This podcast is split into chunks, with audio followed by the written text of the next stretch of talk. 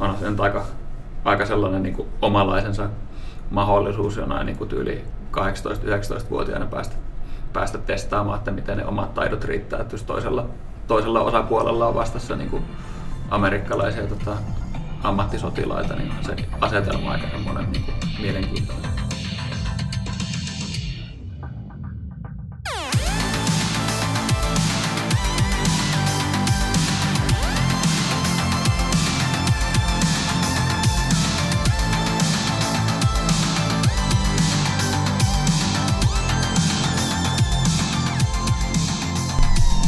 Tervepä terve ja hyvää alkanutta vuotta ja parempaa vuotta Kona-podcastinkin puolesta. Minä olen Tuomas Karkoski ja mukanani tänään puhumassa reserviläisen toimitussihteeri Paavo Aero. Terve myös minun puolesta. Yes. Tänään olisi aiheena kansainvälinen toiminta. Mitä siitä tulee ensimmäisenä mieleen sanaparista? No, tällä hetkellä tietysti, vaikka harjoitustoiminta on ollut puolustusvoimien osalta vähän hiljaisempaa kuin tavallisina aikoina, niin kuitenkin kansainvälistäkin toimintaa on aika tietysti pienessä määrin tuolla Sodankylässä tällä hetkellä. Siellä on, en nyt muista tarkkaa määrää, mutta toistakymmentä osallistujaa ulkomailta tällaisella talvisodankäynnin kurssilla, missä siis opetetaan ihan perus talvisia oppeja ulkomaalaisille sotilaille. Onhan siellä suomalaisiakin tietysti, joille tarttuu varmasti jotain uuttakin sieltä. Pääsee siis käytännönläheisesti niin kuin tutustumaan tähän Lapin eksotiikkaan. Joo, että aika varmaan rapsakat kelit ollut siellä kavereilla, kun etelässäkin on ollut 25 pakkasta tässä. Että tosiaan niin kun ideanahan on, että vaikka sodankäynti ei ehkä ihan samanlaista tänä päivänä ole kuin talvisodassa. Ei ehkä ihan. Kaikki tietää. Niin kuitenkin se on ihan sellainen asia, että ei tällaisia talvisia selviytymistaitoja niin voi kokonaan unohtaa Euroopassa muissakaan, vaikka mentäisiin tuonne etelämpään. Et siellähän opetellaan ihan tulen avulla itseensä lämmittämistä, hiihtotaitoja, ampumista sukset jalassa ja että miten hommat hoituu sillä, ettei se nyt mene ihan räpiköimiseksi, kun ne sukset ja sauvat tulee siihen peliin mukaan. Tämä on kuitenkin ilmeisen siis hyväksi koettu kurssi, kun tämä ei ole siis sinällään todellakaan mikään ensimmäinen kerta, kun näitä ulkomaalaisia tulee, että on niin kuin sinällään onnistuttu niin kuin Suomen päässä paketoimaan semmoinen hyvä kokonaisuus, kun niin kuin tulee niin kuin erikoisempaakin osaajaa aina tonne joka vuosi eri maista oppiin. Joo, ja se vähän vaihtelee, että mistä maista tulee. Tänä vuonna nyt oli USAsta, Iso-Britanniasta, Virosta ja Ranskasta. Ja tietysti korona on tässä otettu huomioon, että on ollut karanteenit näillä osallistujilla ja testit tehty ennen kuin ovat tulleet sinne. No. Se on aika paljon määrittää tuo korona tällä hetkellä osallistumista, mutta kyllä se kurssi saadaan järjestetty ilmeisesti. Että siellä se on tälläkin hetkellä käynnissä ja loppuu. Oliko nyt tämän viikon aikana? Ja ilmeisesti se on ollut niin kuin se palautekin, mitä sieltä on tullut, niin että ihan niin kuin hommat niin on tietysti pyörii mallikkaasti. Niin, ei sitä varmaan muuten joka vuosi järjestettäisi. Siinähän tosiaan ideana on se, että muutama sotilas on siellä imemässä sitä oppia ja sitten he vievät sen sinne kotimaahansa ja jakavat sitä tietoa ja taitoa eteenpäin. Että tällainen varsin tehokkaan oloinen konsepti, että siellä ei mitään suuria massoja kouluteta Sodankylässä, vaan se isompien massojen kouluttaminen tapahtuu sitten siellä omassa maassa. Kyllä. Mutta noin muutenhan tässä nyt on vähän niin kuin, jos kansainvälistä toimintaa miettii, niin pikkasen ehkä hintsummalla ollut kuin se, mitä niin kuin suunnitelmat oli, koska korona nyt tasaisesti pilaa kaikkialla. Kaiken. No kaiken. Niin, että kyllähän viime vuonna piti, siis tässä on ollut suunnitelmissa sellaisia aivan niin kuin voisi sanoa ainutlaatuisen isojakin harjoituksia viime ja tälle vuodelle. Että Ruotsissa piti olla tämä Aurora-harjoitus, johon osallistuisi yhteensä noin 25 000 sotilasta ja Suomesta lähemmäs 2000. Ja tässä voi niin kuin puhua kuitenkin, että jos nyt peilataan vaikka viimeiseen aikaisempiin vuosiin tai vuosikymmeneen, niin ihan siis niin kuin poikkeuksellisen mittakaavan niin kuin setistä, niin kuin varsinkin suomalaisten osalta, että niin kuin joku 2000 lähtee, niin se ei ole niin kuin mitään kuitenkaan ihan joka päivästä hommaa. Niin siis jos Suomessa järjestetään joku, sanotaan, tavallinen iso harjoitus, mihin osallistuu monta joukko-osastoa, niin siinähän voi olla vaikka sanotaan 3,000 osallistujaa. Mm. Ja se, että lähetetään niin kuin 2000 suomalaista Ruotsiin harjoittelemaan, niin onhan se valtava määrä ja muutenkin tuo 25 000 yhteensä. Mutta tosiaan se Aurora-harjoitus sitten peruuntui ja saa nyt nähdä, että pystytäänkö sitä sitten myöhemmin järjestämään vai mikä se kohtalo on. Ja Suomessa piti tänä keväänä tai touko-kesäkuussa tarkemmin ottaen olla tuo Arctic Clock-harjoitus, johon piti tulla kanssa noin 20 000 osallistujaa ja Suomen lisäksi 13 maasta. Niin tämähän oli niinku siihen, mitä nyt Suomessakin on ollut kansainvälisiä harjoituksia viime vuosina, niin tämähän oli niinku siis maitten lukumäärältä siis poikkeuksellisen kansainvälinen kanssa. Mutta... Joo, kyllähän tuosta niinku, taisi olla Jussi Niinistön puolustusministerikaudella, kun siitä päätettiin, että se oli melkeinpä sellainen ylpeyden aihe Niinistölle, että näin iso harjoitus pystytään Suomessa järjestämään, mutta nyt se sitten päätettiin viime vuoden lopulla, että siinä tilalle tulee korvaava harjoitus, mihin kutsutaan siis suomalaisia noin 15 000 sotilasta, mutta se nyt on vähän jää nähtäväksi, että pystytäänkö se touko-kesäkuussa ihan tuossa mittakaavassa järjestämään. Niin, tämä on vähän nyt niin kuin kaiken arkielämänkin suhteen, että tämän koronan kanssa, että tilanne niin sanotusti elää. Niin, että tällä hetkellä meillä on tietoa, että puolustusvoimat harjoittelee niin sanotusti normaalisti, mutta muutoksia voi aina tulla. Kyllä. Niin tuosta kansainvälisestä toiminnastahan monelle varmaan sanotaan tähän niin kuin tämmöisenä sivuhuomiona, että monelle tulee se rauhanturvaaminen niin kuin ensimmäisenä mieleen, mutta se on sitten ehkä niin iso kuvio, että jätetään se suosiolla nyt tämän setin ulkopuolelle ja palastellaan sitä sitten niin kuin ihan omana jaksona joskus tulevaisuudessa. Joo, ja varmasti jos kansainvälinen puoli kiinnostaa, niin Porin prikaatissahan on siihen sopivaa koulutusta varusmiehillekin, että se on oma lukunsa se, mutta tietysti se vielä piti sanoa tuosta, mikä on ajankohtaista kansainväliseen toimintaan liittyen, niin tämä EU-taisteluosaston valmiusvuoro päättyi just suomalaisten osalta. Että niin se oli vuodenvaihteeseen. Niin, siihenkin liittyen piti olla kaikenlaista harjoitusta Saksassa ainakin tuolla. Näin, mutta nekin jouduttiin sitten korvaamaan kansallisilla harjoituksilla. Kaikki pilalla ja pelkkää koronaa tilalla. Näin se on vähän mennyt. Joo. No ehkä tuosta kansainvälisestä toiminnasta kuitenkin se, niin kuin se ilmeisin ja varmaan ainakin näkyvin setti on sitten toi just pohjoismaiden keskinäinen puolustusyhteistyö, mikä tämmöisen lyhyen hirviön Nordefkon alle menee, jossa Suomi nyt itse asiassa tänä vuonna toimii puheenjohtajanakin.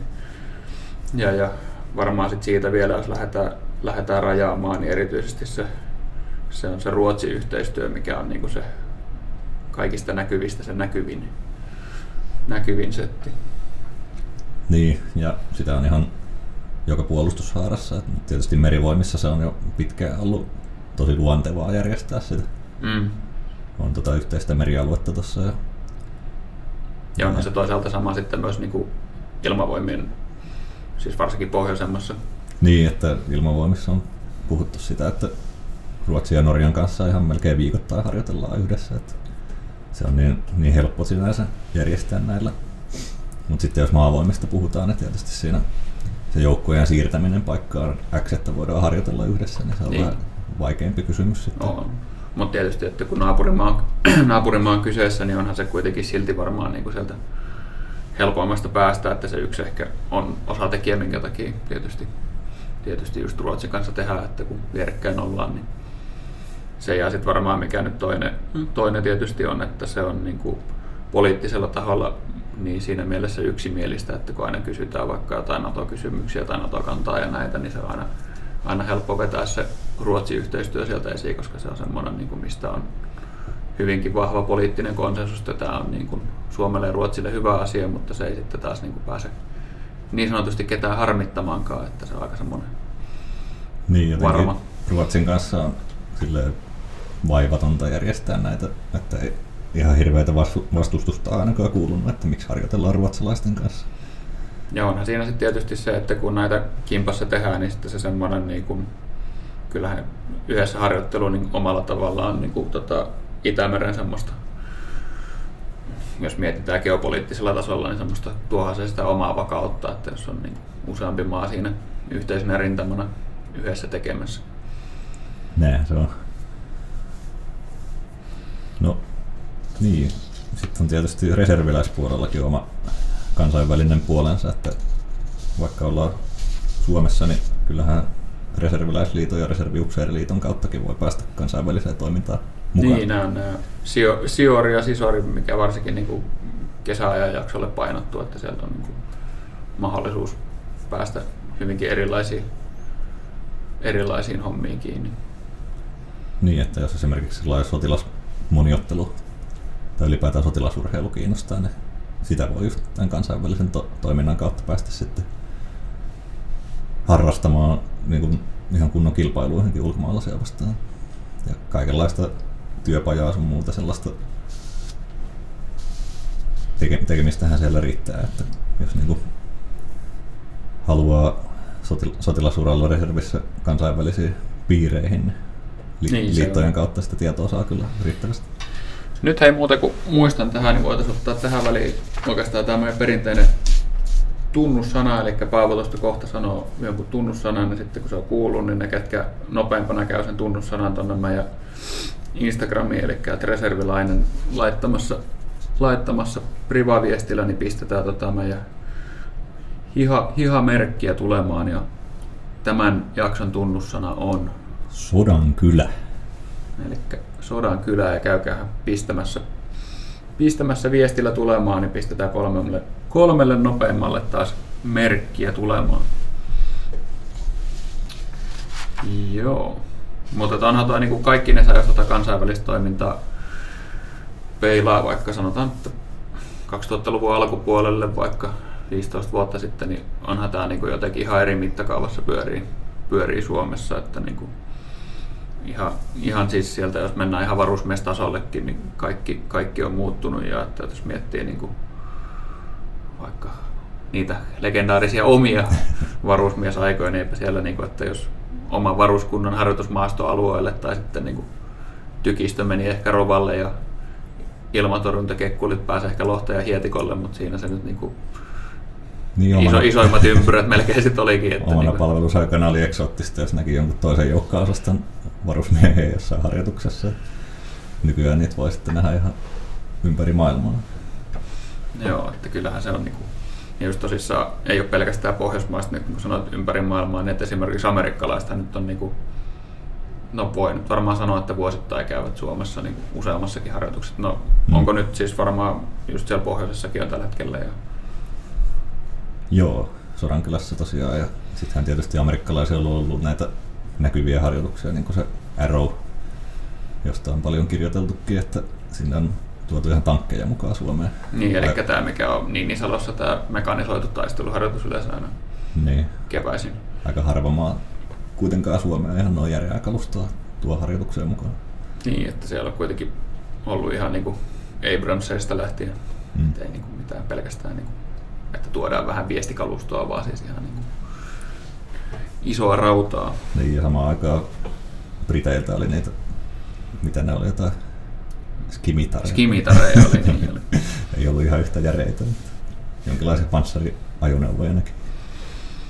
Joo, enää sitä aina, niin kuin, että noissa harjoituksissa itsekin toimittajan roolissa käynyt vierailemassa, niin se on aina, että se kenraalikuntaa, kun siellä jututtaa, niin he kovasti painottaa sitä, että mitenkä näistä kansainvälisistä harjoituksista niin kuin joka tasolla aina oppii uusia käytäntöjä ja miten se sitten tiivistyy se yhteistyö, että onhan niin kuin, että no, tämä on ehkä vaan sivua, mutta että onhan niin kuin, jo toi Suomi siinä on NATO-rauhankumppanuusyhteistyössä ollut vuodesta 1994 lähtien, että tosi pitkän aikaa, mutta tietysti harjoitustasolla se on, mutta ei ole niin sillä tavalla ehkä niin pitkältä näkynyt, mutta että onhan nämä kaikki niin kuin, että tehdään se sitten niin kuin ruotsalaisten, norjalaisten tai niin kuin amerikkalaisten tai brittien kanssa, niin kyllähän nämä kaikki niin kuin imagollisesti on niin kuin sitoo Suomea niin kuin hyvin vahvasti niin kuin yhä tiukemmin länteen, joka nyt tietysti itsessäänkin on varmaan semmoinen tärkeä asia tai tärkeä viesti, mitä se nyt haluaakaan muotoilla. Niin, onhan nämä myös politiikkaa, että ei pelkästään puolustusvoimien generaalit vaan päätä, että nyt harjoitellaan noiden ja noiden kanssa. Että kyllä ne on myös poliittisia päätöksiä, että minkä maiden kanssa halutaan niin kuin sitä yhteistyötä.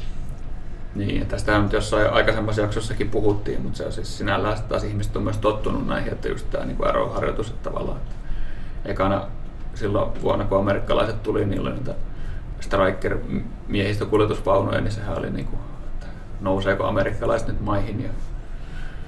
maihin ja vai mitä, ja sitten se oli hirveä hulabalo, ja nyt sitten taas, että kun oli jo niin kuin Abramsin niin kuin panssarivaunuja, niin sitten se oli, että näinpä se nyt oikein enää sitten heilauttanut.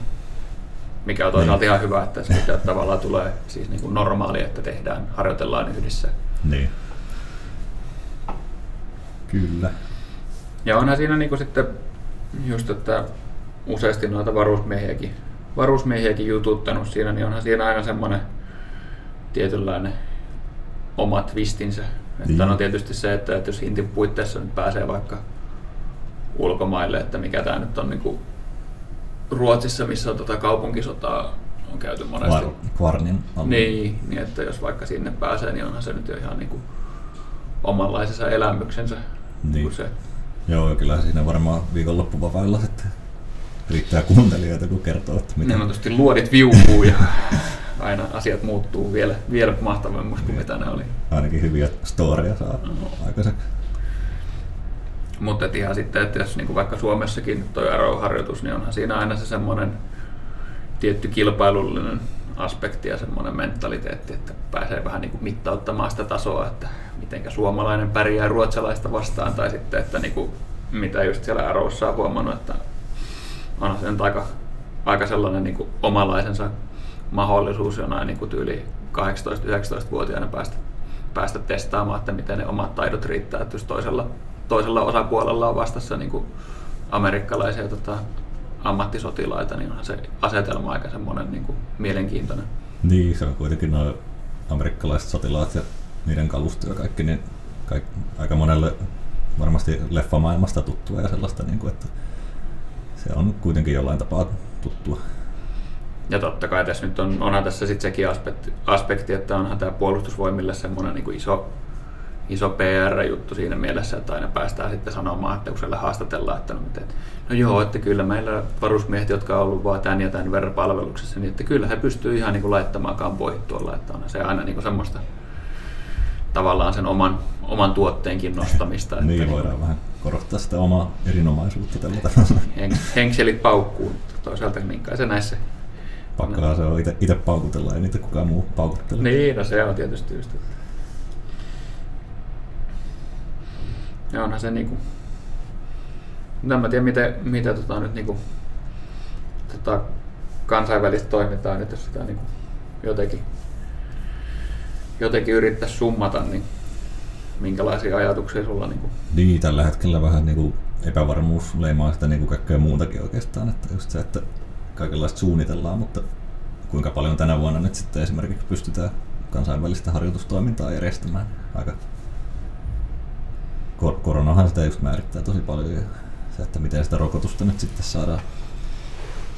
Niin, ja onhan tässä muutenkin sitten tietysti, että no varmaan joku, että jos nyt unohdetaan korona hetkeksi, niin varmaan Ruotsin ja Norjan kanssa se niin kuin, homma rullaa ihan näin, mutta että tietysti kyllähän eri maiden niin kuin, oma politiikka aina sitten vaikuttaa se, että niin kuin, esimerkiksi mitä tapahtuu Yhdysvalloissa tai sitten, niin kuin, että niin, miten niin kuin, brittien EU-ero heijastuu sitten näihin hommiin vai heijastuuko millään tapaa, että onhan siellä sellaisiakin kysymysmerkkejä sitten niin kuin ilmassa.